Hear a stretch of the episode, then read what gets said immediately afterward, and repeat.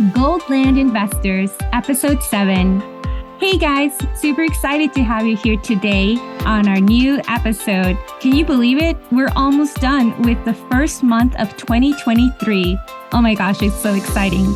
But what's more exciting is hearing from our New Mexico rock stars, where you can learn about house hacking, flipping, commercial, residential, and all things real estate.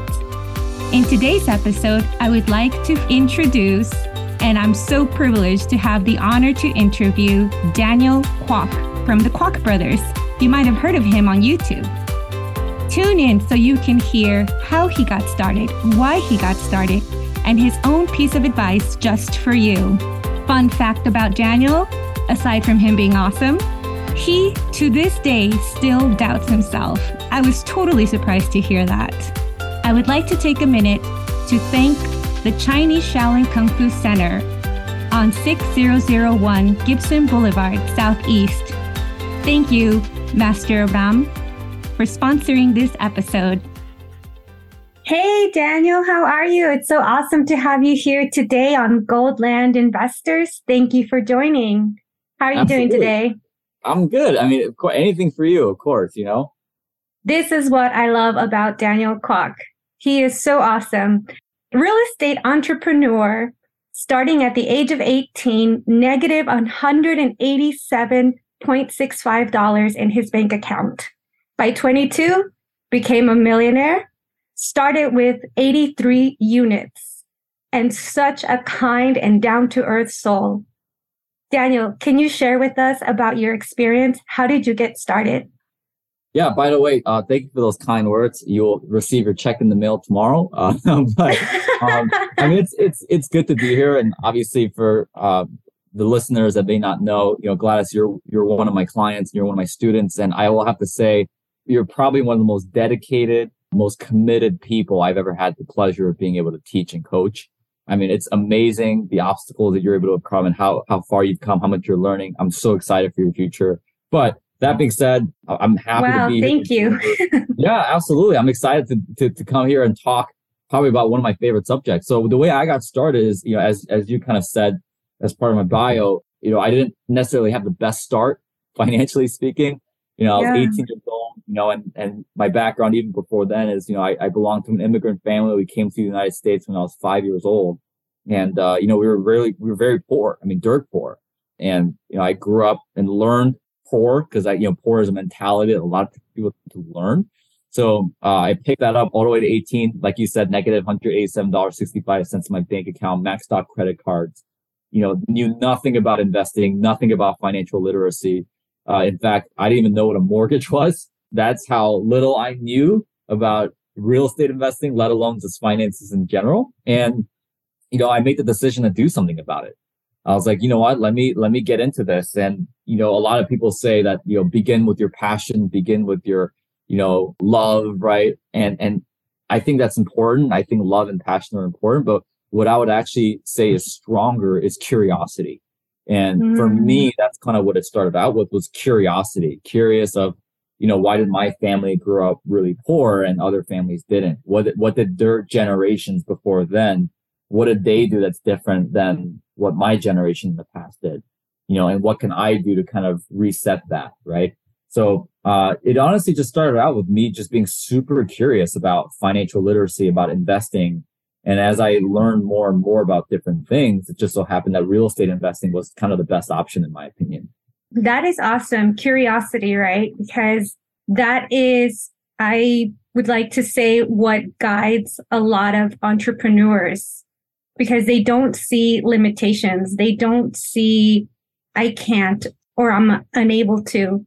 It's a, how do I figure this out? So, how was that curiosity guiding you through the first three years? Yeah. So uh, the curiosity led to a lot of technical knowledge, right? And I always say there's two aspects with starting a business or really with anything. There's the tactical and then there's the creative. A lot of people, when it comes to entrepreneurship and starting their own business, get the two mixed up. They actually put the tactical first, right? And then they get to the creative. So it's more so of like, okay, like you know, they, the, like we want to be able to do this, but oh wait, but there's this, there's this obstacle, right? Like they they think more about the tactical things and creative things as opposed to the tactical serving the creative, which is, you know, hey, I want 100 units. How can my tactical brain serve that? So for me, how it began the first three years, I was just super obsessed with learning about real estate investing, learning about all the things that I could find. But I also allowed my creativity to be at the forefront of everything I did. So meaning that every single thing I was learning about real estate was out of curiosity, but it was meant for a purpose. You know, I think a lot of real estate investors today, they read the books, listen to the podcast, they do all these different things. But, you know, if I were to ask them like, Hey, what, what's the simple and clear answer on what you want to accomplish with this thing? You know, it take, it would take them a while for them to kind of figure it out. You know, like they know they just want to make money and have passive income, but if there's not a clear goal with a clear strategy, a lot of that knowledge tends to be inefficient. So, would you say that you found your purpose? One thing that you mentioned right now is one, and I, something I've heard a lot is generational wealth. However, I'm not too sure if that's the drive or purpose that you found. Yeah. And, and a lot of it in the beginning, too, was just like, I just didn't want to be broke or poor. You know, you know, so a lot of it was, you know, was driven by pain, not more so pleasure. But uh, the reason why I love generational wealth and even just that concept of long-term focused investing is because a lot of the successful real estate entrepreneurs and investors that I have personally come across, that's what they value. That's how they tend to think is long-term, is multi-generational. Whereas a lot of the investors that I've met who maybe do well for like three, four years at the most, and then they kind of dip down are the ones who kind of focus on getting that back today, uh, and just taking care of today, or it's, you know, they don't really look as far as tomorrow, you know, even. So, I mean, I bring that up because it, it, it's very important thing. You know, one of the things I love that Warren Buffett says is that, you know, every, investment strategy is a great one if you just add more and more and more time. So imagine if you had a phenomenal investment strategy like, you know, buying cash flowing real estate where your returns are infinite and you add on 5, 10, 15, 20 years to that. Now you're talking about building real wealth as opposed to, hey, I did a deal and got a $20,000 check. You know, like I know a lot of guys who can do that, but to build multi-generational wealth that stands the test of time, that's what drives you through when did you ever experience a moment where you doubted yourself and what pulled oh, you through? All the time. that still that still happens today. And look, like, you know, I'm I'm yeah, I'm very young. I'm only 28 by the way, but I've I've been in this thing for a good amount of time and I've been training people for a long time. So my my portfolio now is up to we got 10 companies and uh, we still have about eight figures worth of real estate. And we're actually uh, right now buying a 500 unit uh, self storage commercial piece of real estate. So um, and and I like to surround myself with a lot of people who are much smarter than me. But let's be real, like I doubt myself all the time, all the time. If anything, um, I hope I never lose that characteristic because usually the investors that I see losing their shirt or doing bad deals or or worse, losing other investors' money is they they have a sense of confidence or I should mm. say a mm. recklessness that isn't backed by anything. Like I like a lot of people are like, well, confidence is always a good thing. And I say not necessarily. You know, like growth, not all good like not all growth is good growth. You know, like one of my uh one of my best friend, Melvin Johnson, right? He he says this thing all the time where he just go, Hey, not all growth is good growth because cancer can grow too. You know, and all sincerity, right? Like confidence that's not backed by anything is, is not good. Like if you're an investor and your confidence comes from the amount of hours that you put in, you know, the training that you, that's awesome. You should be confident. But if you're a beginner, if you're a newbie and you're super confident and there's nothing that backs that comp, then that's worrisome for me as a coach because it's just like, well, you know, if, if the chips hit the deck or like the things hit the fan, right. And you don't necessarily know how to operate or you don't have a tactic or a method to get out of it, then, you know, what happens to your confidence now? You know, so I always say that for me as an entrepreneur and an investor, my doubt is what drives me to get as most in, as much information I can about a decision that I'm making. And I would actually say that's part of the reasons why I think, you know, I would call myself a, a, a solid investor because of my skepticism and doubt for everything. That's really that's really important. One of the things that I remember hearing from you, and by the way, just for the audience to know, I found about Daniel via Facebook. Facebook is good. I know sometimes we get random scammers and stuff like that, but I found Daniel via Facebook and I interviewed Chris and I asked him, why should I go with you guys versus these other people? And with Daniel, one of the things that I absolutely felt called to, or maybe even connected, was his purpose, his struggle. I also come from an immigrant family. And not to say that other coaches aren't great, because of course they are. But I love this reality, this realness from Daniel that he's able to share and connect with his coachees on a one to one level. And I totally experienced this when I went to our first mastermind group in the mountains. Yeah, was it so was fun. just awesome, awesome, awesome, awesome. So back to being a solid investor, right? How would you say that this drive, this career has pushed you forward and has allowed you to accomplish your goals?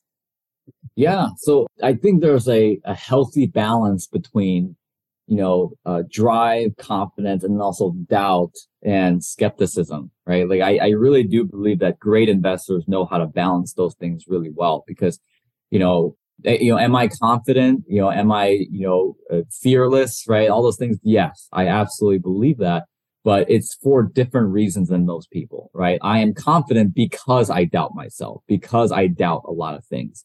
And, you know, people are like, well, how could you doubt yourself? How could you do that? and say, look, like a lot of times uh, when bad deals happen, when things, you know, kind of hit the fan, it's usually because someone made a mistake, right? And for me as the leader, right, I am responsible for everything that happens in my organization.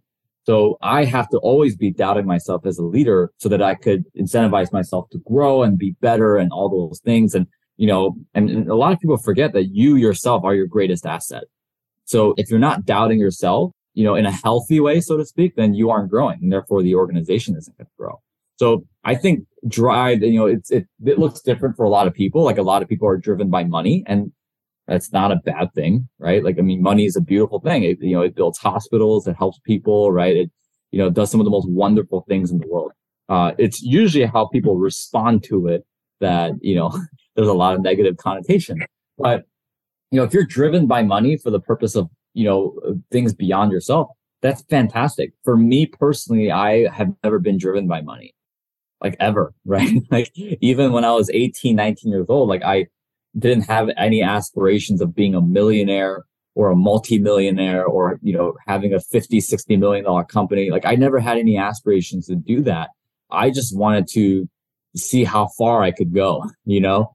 I was more so interested in testing myself and knowing what my limits are and, you know, I, I just love growth, period. You know, so for me, you know, I'm at the stage of my career where, you know, if I wanted to drop everything and, you know, live in the Bahamas and just not worry about money, I can do that. But that drives me nuts. Like you could, you could probably even talk to my wife, Lisa. Like, yeah, Daniel hates going on vacation. He'd much rather be in the office, just, you know, growing things, growing companies, scaling companies, you know, helping people, right? Like that for me makes me genuinely happy. Like I actually look forward to coming to work every single day. I know it sounds so bad, and a lot of people are going to be like, "Who is this guy?" But um, I do. I, I genuinely love it. So I'm driven by more so the impact, the growth, the process itself, more so than the result. You know what's something else that caught my attention was when you said not every deal is a good deal. That yeah. also stood out to me. So can you explain the why that is stated? Yeah. So I have a philosophy that I teach, you know, to to all my students, the, to the people that I have the pleasure of being able to walk alongside. But I always say uh, there are good deals and bad deals, yes, but there's also good and bad investors. I think a lot of not amateurs, but people who are kind of just starting out, a lot of beginners, they put a lot of focus and emphasis on how good a deal is as opposed to how good they are. And I think that both needs to be equally put a lot of attention to, right? Like I, I know investors today where they could take a bad deal and make it really, really good. Now, is that ideal? No, right? You want good investors doing good deals, and that's typically a winning formula. But you're right, not every deal is is a good deal. One of my biggest pet peeves is also as a coach is that when people too much put way too much emphasis on cash flow. And the reason why I do that is because typically sellers, brokers, whenever they market the property, the numbers that they use, like net operating income and gross effective income, those are, and cap rate especially, these are numbers that are very, very easy to manipulate. So when you base this, your whole idea of what a good deal is based on what the cash flow is, now you're at the mercy of the integrity of the seller and the, the representative, which I can assure you more than half the time is not going to be great. So there's not, you know, there's good and bad deals, yes, but there's also good and bad investors. And the good investors know how to trust and verify and gather great pieces of information that lead them to the right decision. It's all about good decisions and right decisions, not just, hey, that looks nice. Let's just go for that. Yeah, sure. you know, one thing that I absolutely I loved and experienced with you and your group and the retreat was just this positive, positive, positive, encouraging energy. It's not a competition amongst each other, but it's a growing together and nurturing together. And I totally saw that when I met Sam and I met Lisa and yeah. I met Katie and I met Chris. And I remember telling you, I said, Daniel, I feel like I'm meeting a celebrity because man, you are a celebrity. You have accomplished so much. And I'm just so grateful to be part of your group. Yeah, I, I hope I'm not a celebrity. I don't know if I ever want to be a celebrity. I honestly, I'm just the guy that I just want to like, you know, go hang out with my wife and do deals and build a business. I personally, my wife and I both are very private people. I'm, I'm not a big fan of a lot of attention, but I do think though that there is a beauty in, in a movement right? And one of the things that I really stress to a lot of people, especially those part of our community, is look, like our mission and our vision isn't to help people do deals. It's to help people, it's transform people to become real estate investors, you know, and there's a big difference between the two, but it makes me glad and very gracious to hear the experience that you had. And, you know, and like I said in the beginning, you're, you're one of the most committed people that I've, that I've had the pleasure of being able to coach. And that inspires and fuels me to do better you know, and, and continue to grow as well. So thank you for that. I was going to say, man, you totally are doing amazing. So can you share about what's coming up for, or what's one of the deals that maybe you found the most difficulty in and how did you get through it? Yeah. So all the deals that I've done, and especially the ones that I would, well, I mean, honestly, all, every deal is difficult because every deal has its own unique set of problems that need solving you know, which if you're, if you want to be a great entrepreneur, position yourself to be a problem solver, right? That's how you should always be looking as, as to yourself as a problem solver. I know a lot of real estate entrepreneurs and investors who they get under contract with a deal, something bad happens and they're like, Oh my gosh, it's the end of the world. This deal is falling apart. What are we going to do? Right. But the, the good entrepreneurs and the good investors say, Hey, I expected something like this to arise. I expected something to come out of the blue. It's my job as an entrepreneur to solve this problem. This is what I do, you know? So a lot of it is, you know, taking ownership and personal responsibility of your business and what your role is as an entrepreneur in this space. But I mean, in all sincerity, you know, when you get in a, a nice little rhythm of doing deals, difficulties are always going to show up, right? Like I can, I can tell you every single deal I did, there was a problem that came up, another problem that came up, another problem that came up. But you know, if you're asking me like a common denominator of difficulties that come, honestly, the difficulties have always come through people. It's never been about like, oh, this pr- this property is giving me issues. It's always been about like the seller and are they how agreeable are they? Are they willing to do a deal? You know, are they super selfish and super stubborn? You know, those those have probably been the most difficult deals I've done is when the sellers are just completely out of their mind about what they're asking. They have complete unrealistic expectations and they're extremely stubborn and very difficult to work with. That for me personally have been probably the most difficult aspects of, of my career. It's just people who are stubborn. And what would you say has been one of the piece of cake kind of deals? Oh gosh, man, the, the honestly the piece of cake deals are the ones where honestly they're the ones where the sellers have a giant problem that need to be solved and I can help them do that. You know, like I think though yeah, those those deals have been the easiest to do work with, right? So for example, I did this 8 unit deal where like I literally saw it on Tuesday and we closed on it like on Friday, right? Like it was such a quick turnaround because the wow. seller had the property for 20 years and just did, never did anything with it. And then, you know, he had a summons to appear in court.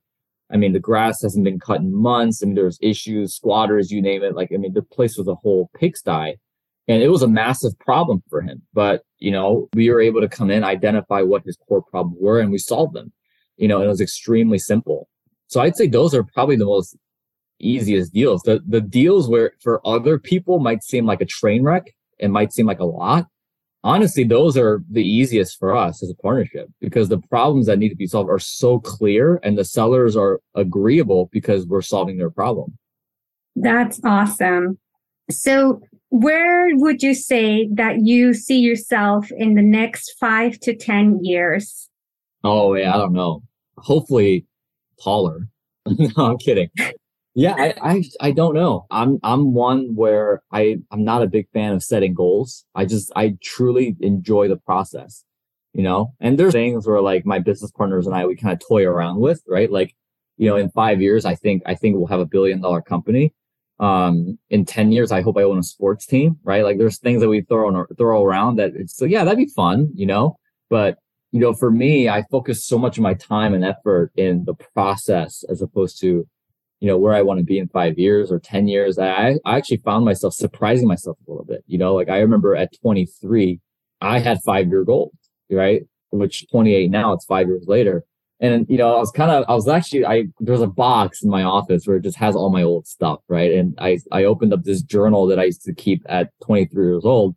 And it wasn't like one of those, like, oh, today I felt so sad journals. It was more like, hey, what's, what are the things I'm going to focus on? What are my, you know, my KPIs and all these different things. And I, I, remember reading the journal. This was like two weeks ago. And this is a journal from five years ago. I, I just remember seeing the goals and that I had for myself. And I was like, wow, I completely blew these goals away. Like I'm so much farther ahead than I thought I'd be five years later because I think my dedication to the process and not the result.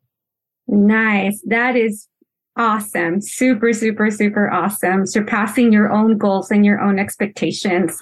What would you say contributed to that? Yeah, I, you know, I, I think mentors are probably be the number one thing. You know, one of the habits that I'm really glad I got into very early on in my career was, you know, putting a lot of importance on coaches and mentors, you know. So I, I had mentors, you know, at 23, 22, 21. I mean, even at the beginning of my career where like I was able to ask them like, Hey, you know, if, if you were me, what would you do? And I think that's the most powerful question you can ask a mentor because now that puts the mentor in a position where they start asking you clarifying questions like, okay, so where are you at right now? Tell me about your sales. Tell me about your process. Tell me about all these different things. And then they're actually able to give you very specific pinpoint pivots um, that actually help you get to where you want to be. So you know, I'd say mentorship coaching is, is probably one of the most important things that I'm glad I did in my career. I'm glad you did too, because then here we are as right. coaches. yeah. Yeah. That is awesome. Hey, so if you could revert back time and do something different, what would it be? Man, probably be more, I'd probably slow down because one of the things that I've been learning from one of my coaches and mentors and you know, the guy that I'm learning this concept from is a is a good friend of mine named John Wyken, who started and sold multiple companies. He's actually a professor at University of Chicago now. He teaches a 400 level class and just a really impressive dude. And you know, one of the things that him and I talk about all the time is in business how slowing down actually makes you speed up. Right. So if you slow down on a day to day basis, it helps, it helps you speed up over a three to five year period of time. So I'd say that's something that I probably wish I would have understood more, you know, especially when vetting partnerships. A lot of my mistakes I made in real estate were around trusting the wrong people, you know, thinking that they had the same ethical and moral standards that I had.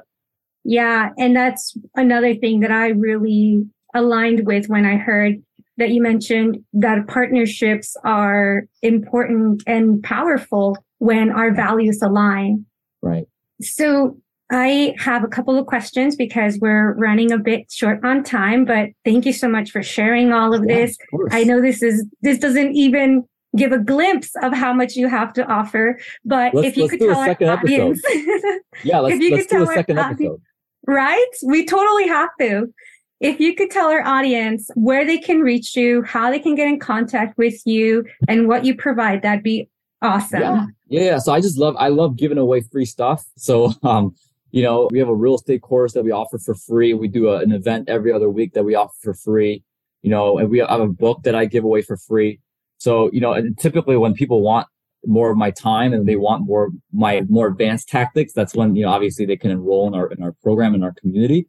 But if you just simply go to the kwakbrothers.com, there's a tab where it says free stuff and all our free stuff's there. Nice. Well, there you have it, ladies and gentlemen. Today we had this awesome rock star, Daniel Kwak, super entrepreneur. I, gosh, I'm just so thankful that you're here with us and that you shared some of your story and some of your struggles. And before we let you go, I have a few questions. What's your favorite color?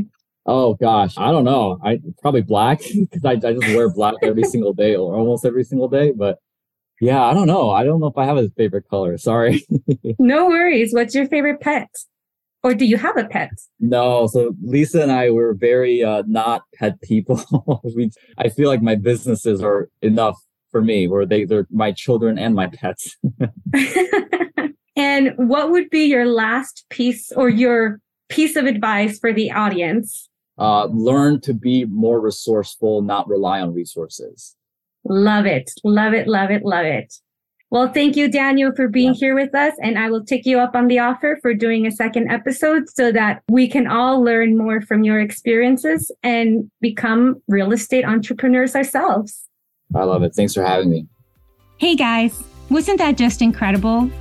Gosh, every time I chat with Daniel, I'm just amazed at what he has to share and how much knowledge he has acquired through his young career, yet so successful.